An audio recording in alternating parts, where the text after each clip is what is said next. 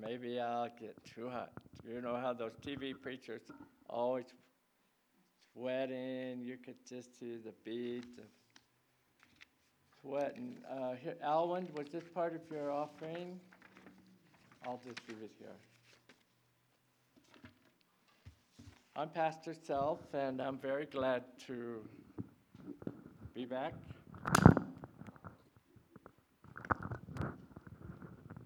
I noticed that it's um, only 37 miles from my house to your front door. Not far in California time. That's, it's going to be okay. It doesn't seem to. Well, you know the touch. Thank you. That's good to have the mic right in front of you. Yes. I noticed your bulletin cover here today. My heart is fixed on Jesus. Is your heart fixed on Jesus? Yes, of course. It's, it's something to be excited about, isn't it? He's the most exciting part of our world, that we are on a fantastic journey, uh, supernatural journey uh, and time is on our side. Yes. And all the things that God has done to, to help us along our way. I know that you all are, um, perhaps some of you were involved in that, that Bible study on um, Revelation by Dr. Fowler.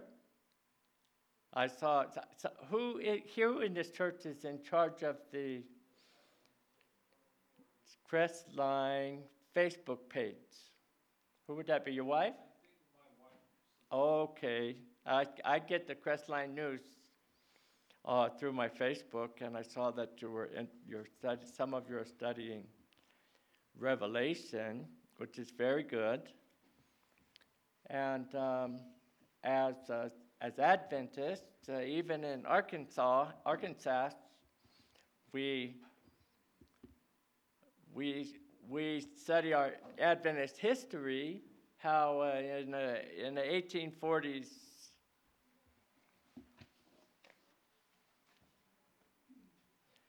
in the 1840s, a lot of people thought the Lord was coming. And I could make it short and say, and so here we are. That's how our church, when our church was formed.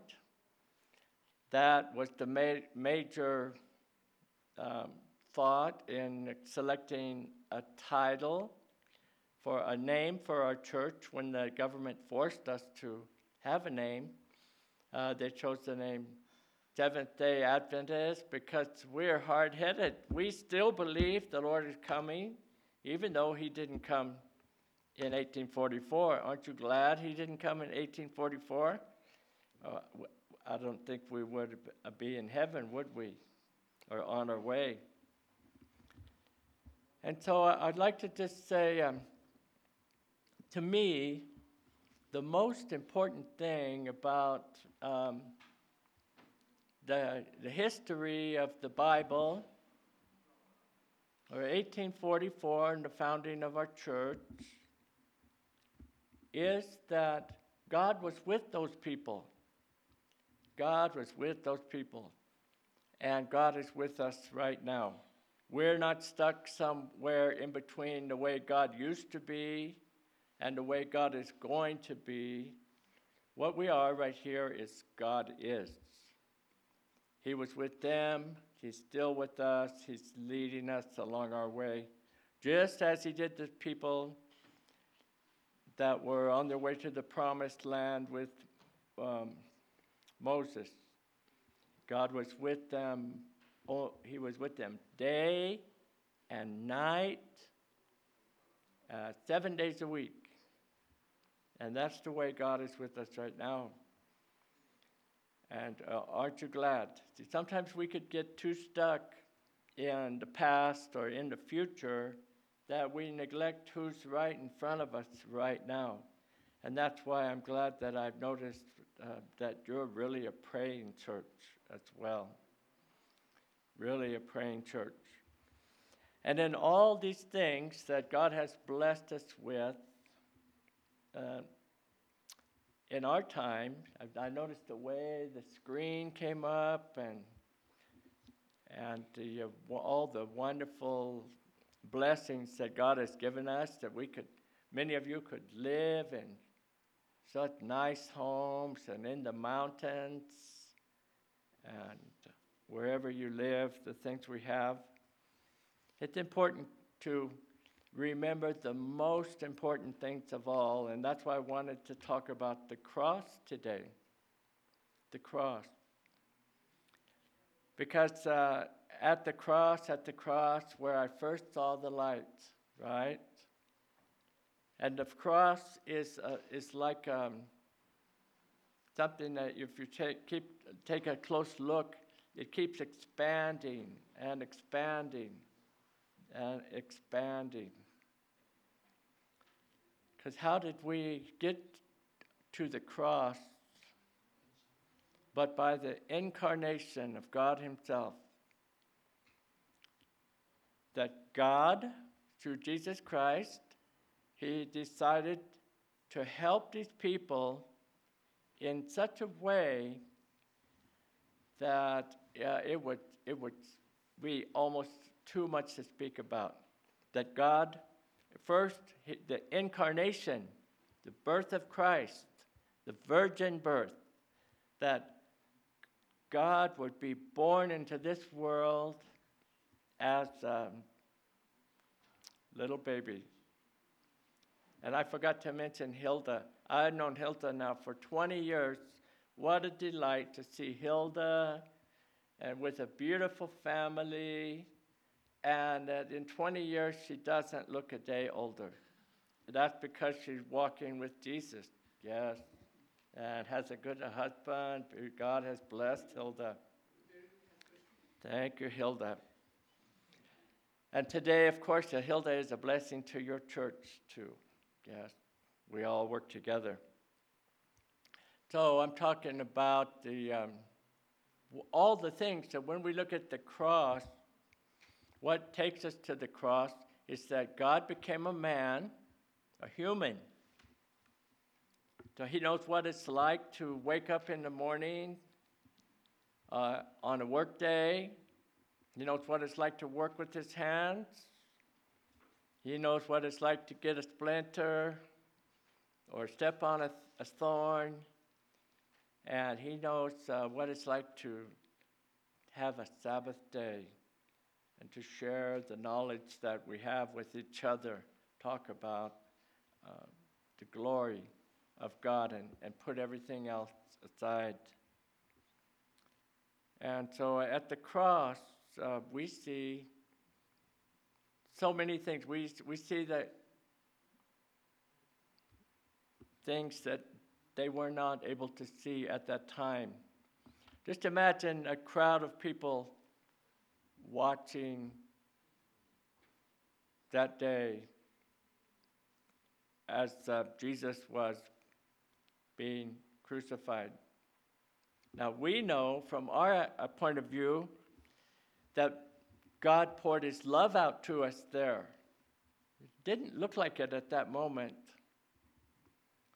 But we know that by his stripes, Isaiah, again, like we were studying Isaiah today, it's Isaiah chapter 53, that by his stripes we are healed.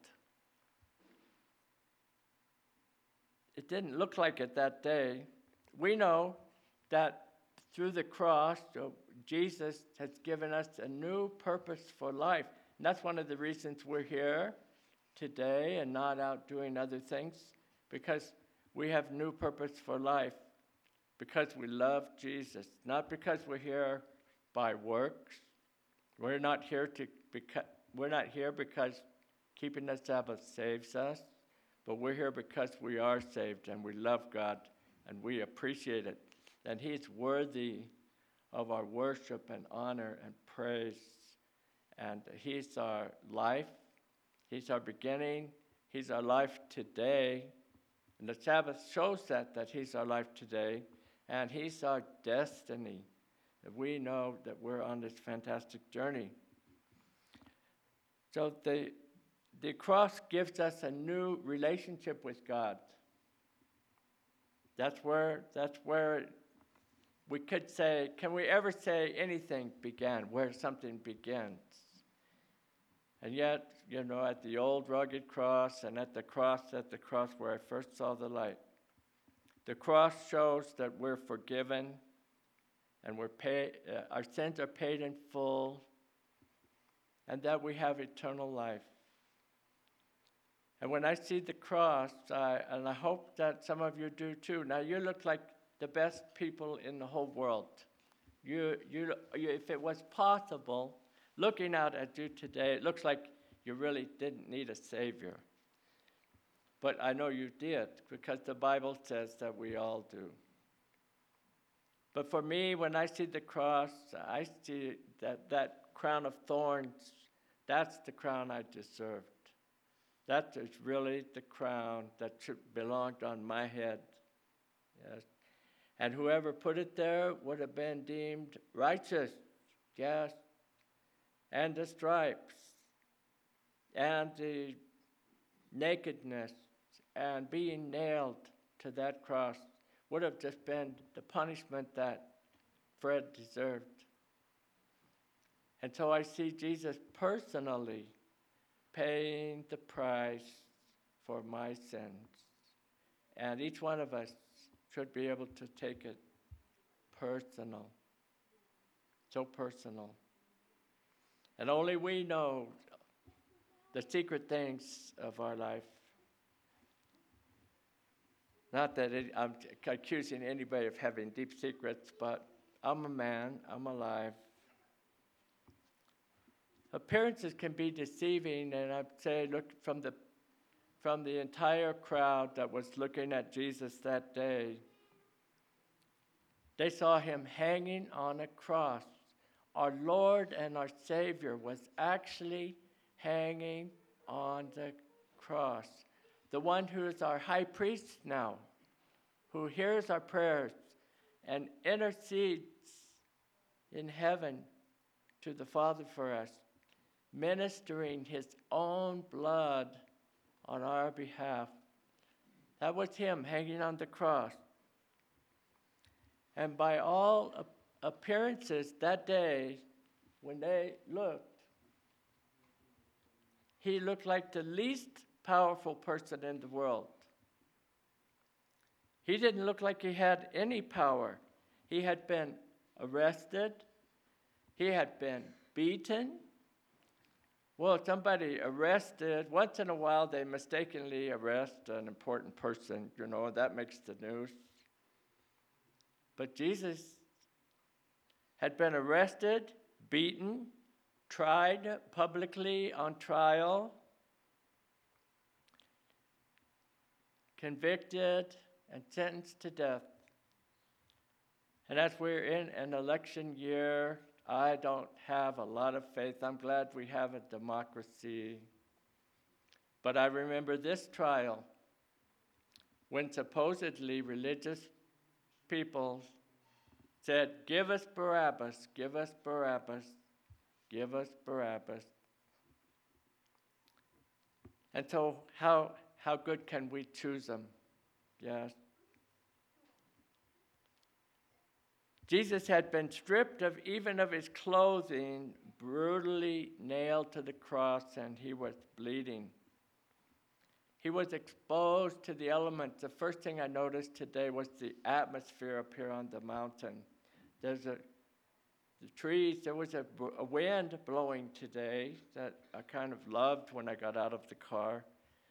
And I can imagine Jesus there on the cross and being exposed to whatever the atmosphere was that day. And people watching him. Soldiers were there guarding him, and he was completely at their, under their control. And he didn't look like the most powerful person in the world because he had no army. He had no military power. He didn't have any important friends that we knew of that it looked like that would help him right at that time. No political power because they're the ones who had tried him. He didn't have anything to offer in exchange, money or land, like we could have. And all of his followers had deserted him. Perhaps some of us have known desertion. But Jesus went through all of that for us.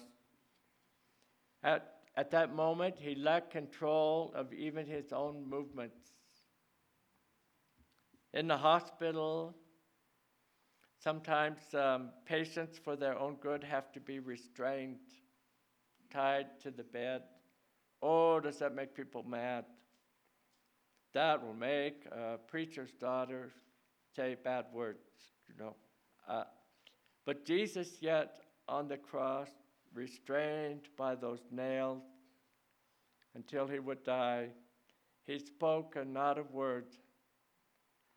Could I have kept my mouth shut? Oh, no, not me. He spoke not a word. He didn't say, Look how important I am but it was in his deeds and in his silence. I can't imagine anybody more powerless than Jesus appeared that day, or more lacking in control, of being able to control things um, around the world. Uh, tell somebody to go do this or go do that. And yet, at that very moment, at that moment, when Christ was there, he was the most important, powerful person in Palestine. Jesus, hanging on that cross, was at the most, he was, at, he was the most powerful person, and he was the most powerful person that the universe will, will ever see. And he was there on the cross. And in spite of how it appeared, he wasn't at the mercy of those Roman authorities. He appeared to be at their mercy, almost as the way Samson played with the people in his time and allowed them to tie him up and then he broke the bonds. And Jesus would do something similar later. He would break even the bonds of death and rise again. Yes, Jesus had the power at that moment to destroy those Roman guards on the spot or to cause them to faint or anything he wanted to do, anything we could imagine, he could have done. But he displayed his power by not uh, doing anything, by not saying the words that we might have spoken. Anytime he wanted to, he could have come off the cross and annihilated his enemies. For even uh, during his arrest, when one of his disciples cut off somebody's ear, and Jesus put it back on, remember? Jesus said, Put your sword back in its place. Don't you think I could call upon my Father and he would at once put at my disposal more than 12 legions of angels. But how then would the scriptures be fulfilled that say that it must happen this way? He was obedient even unto death. Yes. You know, I have felt. Um, rather at the last moment last night as I was looking over my sermon notes that I felt God um, inspiring me to to tell something that uh, I've I shared before last Christmas, and uh, to tell something that He told me that I should tell people more than um, 20, 20 years ago, back in the times when we went to another church, and at that time God was calling me. Because of what's going on with Islam around the world, and because of the way that um, our government right now is planting 15,000 Syrian Muslims all at one time, building them cities, mosques, schools, anything they need at taxpayer money. And our, our, uh, one of our candidates, Hillary Clinton, wants to double that number. I feel that God is, I know that God is telling me to retell this story that He told me long ago. So it's not to tell you who to vote for, but to help you to understand what and who Islam is. Now, I think many of us, you know, I've been to a lot of schools and I work in hospitals and I have individual Muslims who are like a brother to me, who are the finest citizens. I have had students at the U- University of California who were from uh, Turkey, a Muslim, and who is just the sweetest uh, and sharpest daughter that I have ever seen. And I'm not going to talk about the individuals like that, that we could love them and be their neighbors and, and welcome them to come to our country. But when we have um, our government bringing in complete cities, building them a city. I, I was born in Colton, California, and uh, on a little mountain uh, right next to it, a beautiful hill called Loma Linda. And no, I didn't meet Ellen White, but it was a long time ago. At that time, Colton had 15,000 people. And uh, so I would just say, I, to me, a city is a city can be 15,000 people. That is a city. That's a complete city that our government is building for these uh, Syrian refugees that they're bringing in. And, and they're Muslim. And at this time, it's impossible to screen Muslim because we know that they're not friendly to Christians. They don't like us. They've been brought up not to like us, and the things that are going on right here on Waterman Avenue, right here where Marie, Ansley works, and she saw it, them run out after a massacre with her own eyes. This is close to home. This is a Trojan horse that our government is bringing in. We know the Trojan horse story. And uh, so there's just a text in our Bible. A, as a good Christian, you know what they say. Uh, that if I'm telling you that God told me something, it has to be in the Bible, right? And so back about back about the time when I knew Hilda, one morning I prayed that God, I want to get to know you better. And God told me in a dream that night, the most frightening dream I ever had go to La Sierra University and become a minister. Ooh. Oh, it's like speechless, like Moses. I spoke not a word. And as I started going back to school, of course, I was reading my Bible once a year, like all of you are, right? And I was praying for an hour every morning, just like all of you do.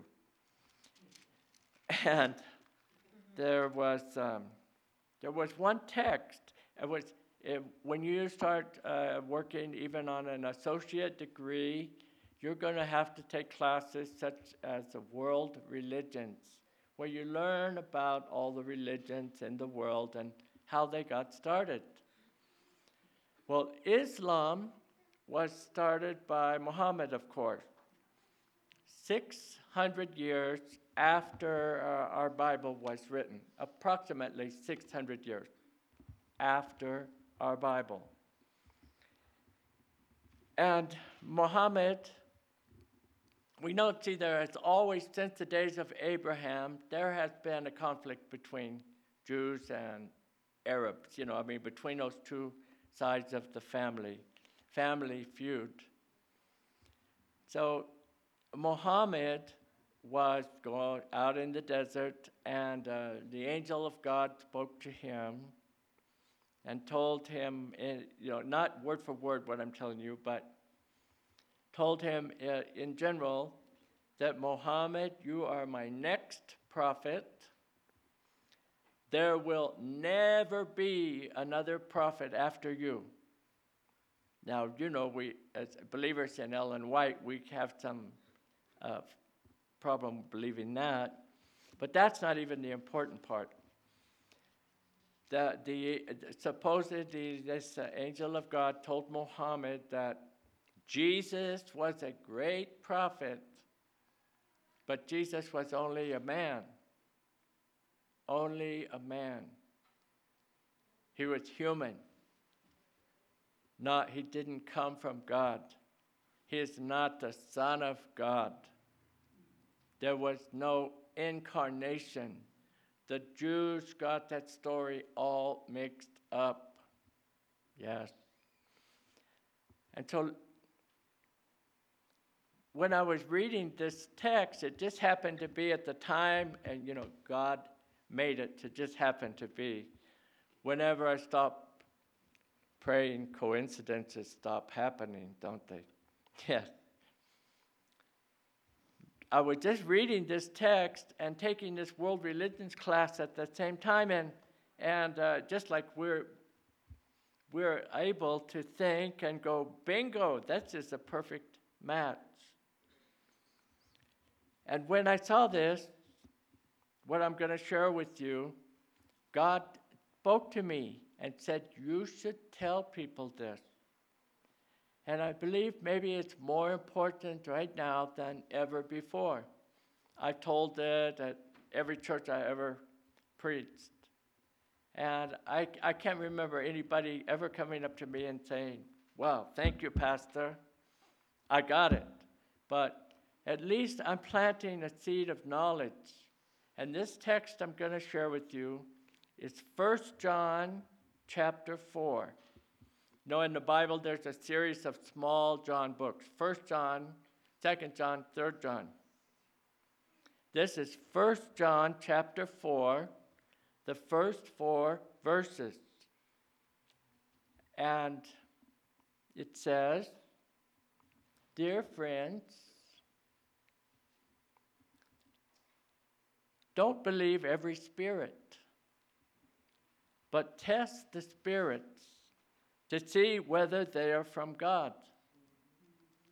So, what's this telling us that uh, there's good and bad spirits? We know that, don't we? Darkness and light, good and evil, spirit world. Because, test the spirits, because many false prophets have gone out into the world. 1 John 4 verses 1 through 4. And this is so simple. Yeah, if, if my little two year old could read, she could understand it. Test the spirits because many false prophets have gone out into the world. So, this is saying that a prophet is someone that a spirit speaks to, right? The spirit speaks to someone and, and gives them a message to give to someone else. This is how you can recognize the Spirit of God. Well, is this important? This is how you can recognize the Spirit of God. Every spirit that can acknowledges or confesses that Jesus Christ has come in the flesh is from God. Jesus Christ has come in the flesh. That's talking about the incarnation, that God became a man and took on human flesh. Yes. Every spirit that confesses that Jesus has come in the flesh is from God. But every spirit that does not acknowledge Jesus is, is not from God. For this is the spirit of the Antichrist, which you heard, have heard is coming and is now already in the world. And it goes on the next verse Dear children, you are from God and you have overcome the world. You know, we. But this is the perfect match for Islam that acknowledges that Jesus Christ has come in the flesh. This could open up a whole Bible study for some Sabbath afternoon for you on the pre existence of Christ. That Jesus existed before he came here, and he and the Father made a plan. They made a plan that he would come and do all these things for us. But when Jesus was here, he told us what about the devil? The devil is a liar. Is a liar. And so I call this Satan's masterpiece, Islam. Absolutely Satan's masterpiece. To just lie and say, well, Jesus wasn't the Son of God. He's just a man. Look at him. Just a man. And so, because I want to share that with you, because we have an enemy that's moving in the world, in the whole world. And is the enemy of the cross. Is it not our enemy if we would just give up Christianity and give up Christ? Well, we would have we, we would have no enemy with Islam. But because we're believers in Christ, that Islam, the religion, is an enemy to Christianity. And because the devil is such a liar, when you see somebody promoting Islam, what they say is, we believe everything that Christians believe and more. See, we have Muhammad and we have believe in Christ. We believe in Christ, but they don't really believe in Christ. Because supposedly God told their prophet that Jesus was only a man. But we are the light. We stand here for Christ. We stand here to say that though on the cross he looked powerless, he wasn't, and that he is God, and that he is coming back and that uh, we will worship Him until the end. And we know that Islam is incorrect. The Bible tells me so. There's power for us at the cross, power for us to be delivered, power for us to have the truth and walk in the light, to know that our sins are forgiven, New life begins at the cross. And I hope that I shared something with you today that you will remember. A reminder of the cross and its importance, and uh, a lesson about test the spirits, for many false prophets have gone out into the world. I would talk more, but time has cut me off.